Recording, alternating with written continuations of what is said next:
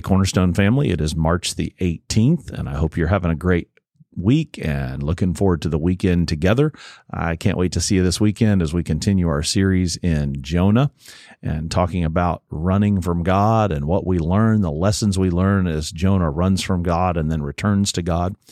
Today, I want to jump over into the New Testament reading in Hebrews. Your reading today is Hebrews chapters 1 through 10, and I want to read just a brief passage of Scripture from Hebrews chapter 2, verses 1 through 4. It says this, "So we must listen very carefully to the truth we have heard, or we may drift away from it. For the message God delivered through angels has always stood firm, and every violation of the law, every act of disobedience was punished. So what makes us think we can escape if we ignore this great salvation that was first announced by the Lord Jesus himself and then delivered to us by those who heard him speak? And God confirmed the message by giving signs and wonders and various miracles and gifts of the Holy Spirit whenever he chose." It's a very well-known story. It's been told in many different forms, but I think my favorite form of the story is this idea that there was this Christian stuck on a ledge halfway down a mountain cliff, and hundreds of yards below him was a rocky, jagged sea edge, and hundreds of feet above him is just a sheer, unclimbable rock cliff, and so he's just stuck on this ledge in the middle of a mountain. And he prays fervently for God to rescue him, and suddenly this huge eagle appears out of nowhere and tells him to climb on his back, and he refuses. And a little while later, a helicopter comes by and circles, but he waves it on. And then a small aircraft, a small plane, circles around and offers to drop a rope ladder. And again, he refuses it. And standing there alone on the cliff, he cries out to God, "Why don't you rescue me, Lord? Why don't you come and save me?" And God answers, "I sent you a bird. I sent you a helicopter. I sent you a plane with a ladder. Why didn't you use them?" And it's a silly story, right? But it makes several important points. God answers prayer, but he doesn't always answer prayer in the way that we expect that he's going to answer it. He doesn't always do what we expect him to do. And so when we pray and we have a certain outcome in mind, we have a certain way that God should respond in mind, often we will miss what God is doing. And God often acts through things that seem natural or even random. And if we're waiting for the bolt of lightning from the sky, if we're waiting for the miraculous, supernatural, shock and awe delivery from God, we'll often miss what he's doing. Because often, he'll send a map to guide us, or a doctor to heal us, or a helicopter to rescue us. And often God uses the ordinary things of life to rescue and minister and heal his people. And the point that Hebrews wants to get across in this passage is that we'll look rather foolish if we ignore the thing that God is doing for us with the idea that it isn't what we expected or what we wanted him to do. And so the passage we just read actually offers us a sequence that's not unlike the silly story that I told you. And God has already sent the law through the angels. Hebrews says he sent this message through the angels, the law, and people ignored that.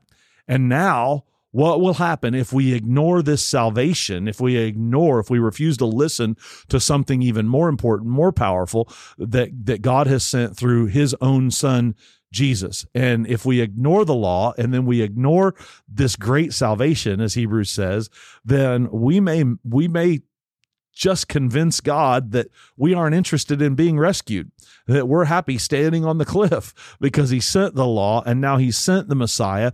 And so the challenge for us is that we need to continually go deeper and deeper into the truth and life that comes to us from Jesus. Because if we don't, the warning is that if we don't continue to press into that truth, if we don't continue to press into that rescue, if we don't continue to grab hold of that ladder, that we may drift away from it. And so there are signs and wonders. There are miracles, but often the answers to what challenges us in life are often the ordinary things that God sends along to encourage us, to challenge us, to lift us up, to heal us.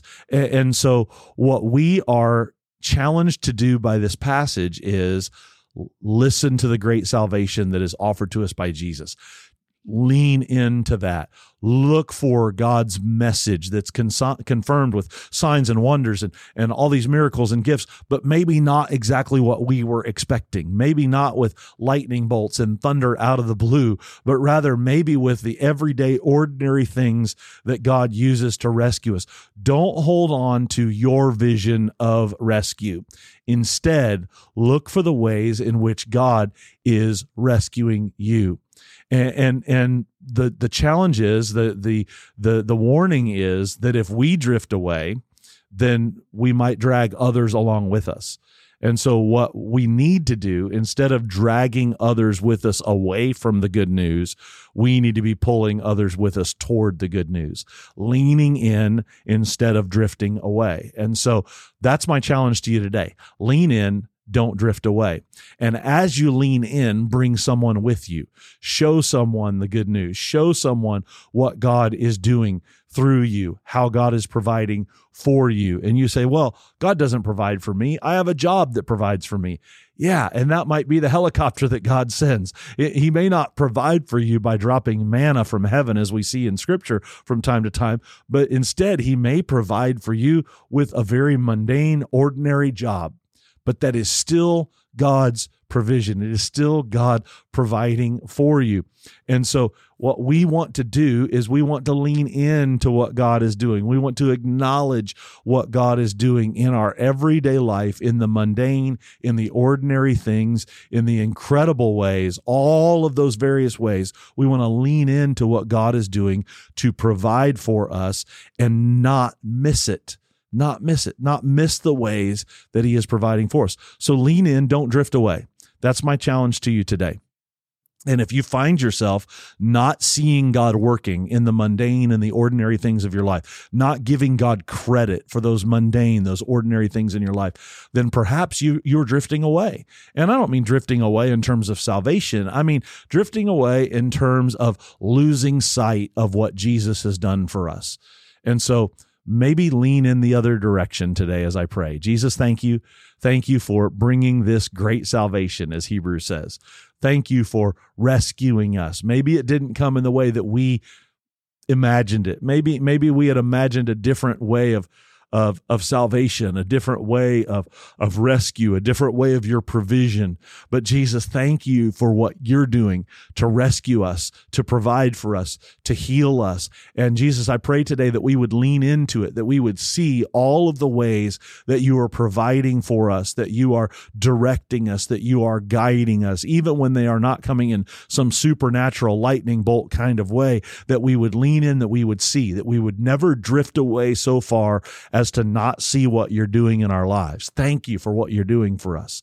Thank you for what you've done for us as a church, the incredible, miraculous ways that you're providing for us over this last year through this pandemic, God, the ways that you've provided for us, the unusual, unnatural ways, the normal, everyday ways, all of the ways that you are providing for us as a church and for our families. And we are so grateful. And we give you credit and we acknowledge, and we don't want to miss it. We don't want to drift away and miss the great ways that you are constantly every day saving us. And so thank you, Jesus. Thank you for your provision. Thank you for salvation. Thank you for all of the ways that you are providing for us today. In Jesus' name, amen and amen. God bless you. We'll see you tomorrow.